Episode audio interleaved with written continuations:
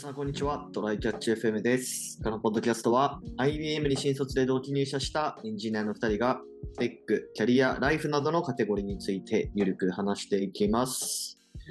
やっていきましょう。はい、よろしくお願いします。いやー、今の PC がですね、はい。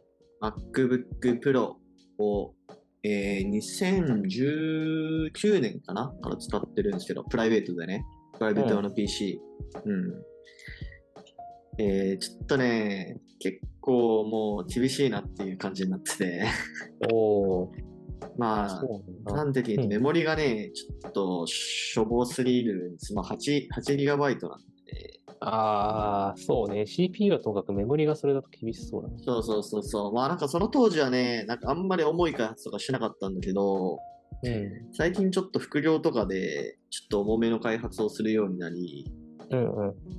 もうね、常にファン回ってるみたいな感じで、なかなかね、厳しい状態にあるんで、うん、ちょっとこれは新しい Mac を買おうということで、えー昨日か、ちょっと注文したんですよね。で、今度買おうと思ったの MacBook Air で、はい。うん。まあちょっとプロも検討したんだけど、うん。あの、M2 が入っている Mac で、えーっと、まあ新しく出たじゃないですか、M2 Mac が。で、まあはいプロに、プロも Air もあるんだけど、えっとね、Air にだけ、えっとなんか、あれなんて色なんだろうな、ミッドナイトブルーだ、ミッドナイトグレーだっけ？なんだっけ？Air にしか色の名前わからんな。な、Air にしかない色があるんで、MacBook、いや、ミッドナイトブルーかな？うん。ナイト、ブルーもブラックもサジェストには出てくるけど、ミッドナイト、ミッドナイトっていう色なのかな？ミッドナイトって色があるね、確かあ、に。ミッドナイトか。そうそうそうそう。これがね、かっこいいんですよ。うーんうん。で、結構、その MacBook Air のフォルムもね、やっぱりちょっとプロと違ってて、なんかちょっと、なんだろうな、こう手触り感がすごい良かったんですよね。Apple Store に行って実際に触ってみると。うんうんううん。ん。で、まあ M2 だし、メモリも16で買っとけば、まあ Air でも十分かなと思って、そうだね。32いらない？あ ?32 があるのかな ?24 かあるのかな？そうだね。でも、えっ、と、俺は16にしたのかな？結局。うん。うん、まあ M2 だし、みたいな、ちょっとあれで。足りるんすか？また、また、なんか来年ぐらいに同じこと。まあそうそう、それはあるかもしれんが、そうだね。それでちょっと注文したんですけど、まあ、あの、店頭だと、あの、一応カスタムなやつになるから、その場ではちょっと持ち帰れなくて、結局ね、店頭でそのエアーの手触り感とその色、実物見て、あ、やっぱいいなってなって帰って、あの、オンラインで注文したんですけど、はい。結局来るのがね、9月の10日から17とかってなっちゃって、ああ、結構先なんだな、みたいな、工場でやってもらうと。うん。最近ね、結構かかるよね。そうそうそうそう。まあでも、そうですね。それをちょっと浸透して。まあ値段としてはね、22万くらいかな。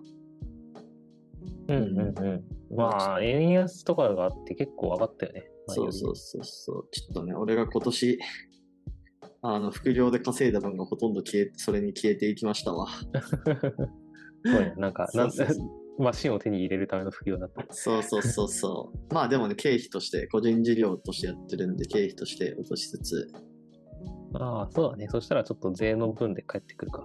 そうそうそうそう。まあみたいな感じでね、ちょっとまたスタートラインに立った感じですけど、ちょちょっとここからまた副業でね、バリバリ稼いでいきたいと思ってます。はい。はい。ねネタがあったら、また後でお話してください。はい。はいじゃあちょっと本題いきましょはい。う。はい。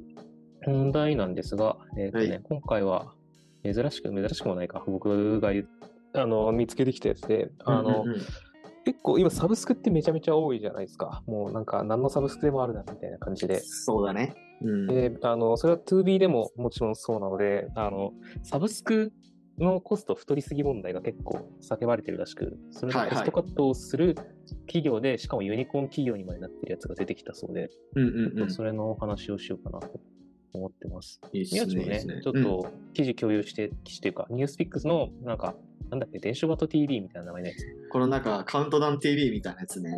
ね。動画で、動画で、なんか、いろいろ、動画、うん動画である必要あるのか、これみたいな動画いや、でもこれ非常に。にわかりやすいと思ったよ。そうだね。倍速視聴とかで見たらめっちゃ早くキャッチアップできたからいいなと思って。ねこれで、まあ、紹介されてたんだけど、うんあの、2B で、えっ、と、コストカットを、あの、サブスクのコストカットをするっていう企業で、で、あの、その、まあ、優秀な点とかっていうか、お客さんから嬉しい点としては、うんあの、ななんだ、えっ、と、保証額がある程度決まっている？えー、はい。なんていうと、あの、その、その企業に、えっ、と、ユニコーン企業のね、そのコストカット企業に払うお金っていうのは、うん。あのカッカットできたお金の何パーセントとかじゃなくて、そのお客さんが使ってる全サブスクの何あの利用額の何パーセントみたいな、ね、感じではあるんだけど、あのただし、それ以上の額のなんかコースによってなんとか規模によって何百万円か何何万ドルを、あの確実にカットしますと。で、あのそれがカットできなかったら、まあ、あのなんかこのその分のお金いらないですみたいなうん。保証がなされてるんだよね。だから素晴らしいね。そう損がないんだよね、ほぼ確実に。うんうんうんまあ、じゃあやればいいじゃんみたいな話になる。話になるからね。めちゃめちゃ流行ってるし、あの、なんだろう、金融系だから、あの、業界にの人によっては知ってるかもしれないけど、 Brex っていう、なんか、あの、フィンテックの、はいすごいでかい、あの、ベンチャーというすごいで、もうあれはもう、フェーズとしてなんていうあのベンチャーって呼んでいいのか分かんないけど、 Brex っていうフィンテックの会社があるんだけど、そこも1億円規模であの削減できた。しかもなんか半年とか数ヶ月とかでできたらしいので、はいはいはいあかなり効果的だなっていうのがいや、マジですごいと思う。うんうんで、なんか、そういうのだと、あの、結構、なんだろうな、いろんなサブスクに対してなんかこう、あの同じやり方？で、あの、シャバーっとシステムでコストカットするのかなって最初思ってたんだけど、うんうんうんあの、ちゃんと人間のプロがついて、ちゃんと、そうだよね。ね、あの、プロがこうやって削減するっていうっていうノウハウを伝えてくれながらやるって感じがして SARS、SARS コスト削減コンサルみたいなのが入るってことだよね。そうなんだよね。うんうんうんうんまあ思ったよりなんか、そういうコンサルチックな感じなんだと思って。ね。だからね、泥臭い感じなのかなとは思ったんだけど、でもそれでもなんかね、こうバシバシカットしていくんだね。いや、なんかすごい最初思ったのは、うん。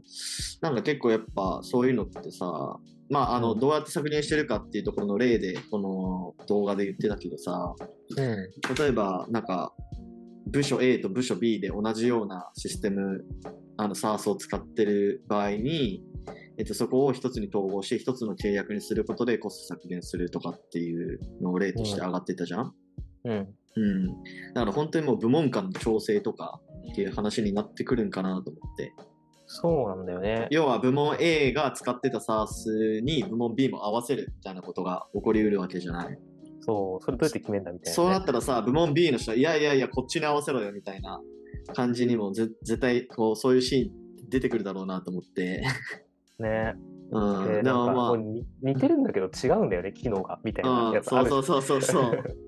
どうしてんだろうな。でもなんかそれ頭ごなしにやってそうな感じない？みたいなうんのがあるんだよね。で、それ言い出すとさ、もう、あの、マイクロソフトのなんか音三国語的なやつ、うんうんうん。あれ、あれに全部入ってるから、なんかあれもこれも、このチャットツールもこのツールもないいらなくて、いらないよね、みたいなこと言い出しそうで怖いんだよな。そうだね。そうだね。うん。お前らそれの使いづらさ分かってるみたいな話がまあ、そこもある程度やっぱ、その、ノウハウが溜まってるのかな？ううん、だと信じたいねっていうのは、でもまあ一気にユニコーンまで上り詰めてるっていうことはね、そこがうまくきその機能してるっていうことなんだろうね。そうだね。うんうんうんで、あとは自動契約更新を、はいはいはいえっと、で、通じちゃってると消す、で、使ってないやつ消すみたいなうん話うんと、うんうんあとなんだっけ、あとは、いくつか。トゥーマッチになってる契約を、あのー。ああ、そうそうそう。そオーバースペックなね、あの、別にちょっとの機能しか使ってないのになんかすげえプロ用みたいなプランになってないみたいなところを止めてくれるのと、う。とかね。あと退職者、まあこれ日本でもあるっちゃあるけど多分海外の方がある。勝手にあの会社の経費でバンバカあの自分が使うソフトみたいな感じでうん。サブスク契約してそのまま辞めちゃった人のやつうんうんうん。がなんかサイレントで残ってる。みうんたいな感うんうん。じなので、そういうのを止める。そうだね。なるほど。この辺はね、あの、なんだろう、他のフィン、っていうか、フィンテック系のやつで、法人カードとか、それこそブレックスとかがそういうのやってんじゃないかなと思うんだけど、あの、なるほどさっき、あの、削減された方の、あの、してもらった方の会社が、うんうんもう、この、なんだろう、ど、どんなものに金使ってるのかみたいなのが、パッと見えるような形の、あの、フィンテック的なことをやってる会社はどんどん増えているので、うんこの辺は自分でもある程度気づけるように、他の、あの、それも SARS かもしれないけど、はい他のあのサービスでできるようになっていくとね。なるほどね。なんか今より使いやすい法人カードとか、今より使いやすい会計に関する何かとか、うんうんうんであの、見えたら、その退職者のサブスク放置とか自動契約行使されちゃってるやつとかは自分らでできるのかな。うんうんただちょっと部門ごとに別ソフトを契約とかは、ちょっと外圧がないとできない場合も、あのさっき僕らちょっと否定的なことを言ったけど、ややった方がいい場合もやっぱりあるとは思ってて、うんうんうん。その場合はやっぱり外圧がいるので、コンサル、コンサルを入れて決めてもらおうみたいな感じはありかもしれない。うんうんうん。いいっすね。コンサル。この、しかもその創業した人が、えっと、ハブスポット出身なのか。ああ、そうだね。うん、だからまあそういう意味では SARS のプロだよね。ハブスポットもまあ SARS のその企業の中のまあ、うん成功してる SARS 企業の一つだから、まあその中でこの SARS 企業、SARS 管理がに無駄があるっていうことに気づいて、うんまあ Y コンビネーターでそのアイディア固めて、まあ今こうなってるみたいな感じらしいっすね。創業から1、2年で黒字になりってすごいな、やっぱ。ねうん。あああんまり、あれだもんね、このコンサルの人が、どれだけできる人を集めないといけないのかちょっとわかんないけど、確かに確かに。コンサルの人の給料だぐらいだもんね、これ多分必要なので。うんうんうんうんそうだね。しかも、あれでしょ？あえっと、定期的にその、同じ企業でさ、一回、その、なんだ？えっと、税肉落としをしてもさ、またなんか5年後、10年後くらいに 同じ企業で、またなんか、あの、無駄なやつ契約しちゃいましたみたいな感じで、うんあの、絞ってくださいみたいな感じで、依頼が来そうな感じがする。そうだね。うん。そういう意味では結構、ああとはこの会社なんか、あの、ななんだろう、提供してるシステムみたいなものがあるのかどうかで、だいぶコスト感とかエンジニアが必要なのかとか変わってくるかなっうんうんうん。ていう感じがするけど、そこまではちょっと分かってない。確かに確かに。いや、面白いですね。なるほど、なるほど。まあでも今後は、まあこの動画の中でも言ってるけど、そういうちょっと悪徳サースみたいな、要は、あの、使ってないユーザーからの収益で、なんか成り立ってるサブスクは、まあ駆逐されていくだろうね、みたいなのは、まあ言われてるけど、まあ確かにその通りだなっていう気がするよね。まあその、あの、先書きとしてネットフリックスとかは、あの、視聴してないユーザーの契約は止める、サブスクは止めるようにっていうのがうんね、やってるし。あそうね。あの、なんだろう、大会しづらい、大会の仕方が分かりづらくするみたいなタイプのやつは悪徳だと思うんだけど、なんか、契約したものをさ、ユーザーが勝手に放置して忘れてるものから金を取り続けてるのは悪徳ではないと思う。いや、ま契あ約のうちじゃんと思って。いや、でもまあ、それすらも、もうその、うんサース企業側から、なんか、オタク使ってないよようですけど、あの、やめますかっていうくらいの、なんか意識の高さを持っていくっていうのが、業界の常識になっていくんだろうねっていう、そういうだろうねっていいうのは言われてるけどね。まあ、本当に心情だよな。お客さんからなんか、よく思われ、思われるように印象を頑張って強よくしていこうねの話でしかないから、うんうんうんまあ、うん、まあ、流れとしてはね、確かにそうなるかもねはあるけど、どうかな。どうなんだろうな。まあ、ちょっと、あの、今、だんだんそう、あの、いさっきしたようなフィンテックとかのあれで見えやすくなってきてるから、見えやすくなってるし、うんうんうんこういうサービスも、ポストカットのサービスも出てきてくれるから、そうそうそうそ今まで見えづらかったものが見えちゃうっていう意味で、ああ、じゃあちょっとこれをなんかダマで取っとくのはやばいかもねの流れにう。はそうそうそうそう。だからこういう、えーっと、ベンダーみたいな企業に、あの、刺されるから、あの、ちゃんとそれに、こう、準備しといた方がいいぞっていうことなんだと思いますよ。ねいや、うん過剰サービスの気はするんだけどな。そう、そんなので、低賃金のお店の店員さんにめちゃめちゃ礼儀を求めるみたいなものだと僕は正直ちょっと思うけど、なるほど。契約、契約自分でしてんじゃんかまあね。まあ、ただまあ、ただ、あの、流れとしてそうなりそうなのはマジでそうかなと思うね。そうですね。それがいいことなのかはね、ちょっとみんなが、サース側も大変だから、なんとも言えないけど。なんかこれの SARS の個人版みたいなサービスもなんかあった気がするけどな。ちょっと今度調べてみよそうだね。う。うんうんうんだから 2- 2C でどこまでね、みんなが、その、税理部分が少ないじゃん、2C だと。そうですね、そうですねっていうの。ね、まあちょっと小銭になっちゃうかもしれないけど。うんうん、でも、まあなんかそこを一元管理できて、これはなんかあんまり使ってないから削減し、あの、切りませんか？みたいなリコメントが出てくると、まあ助かるっちゃ助かると思う。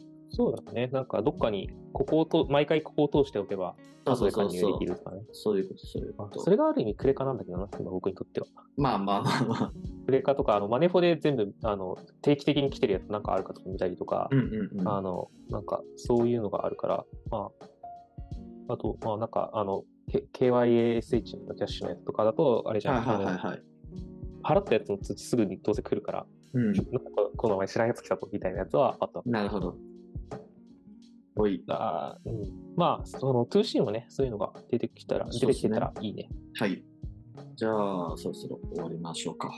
はい。はい。では、こんな感じですね。週2回のペースで配信しているので、Apple Podcast もしくは Spotify でお聞きの方はぜひフォローレビューの方お願いします。えーでは、今回も聞いていただきありがとうございました。ありがとうございました。またね。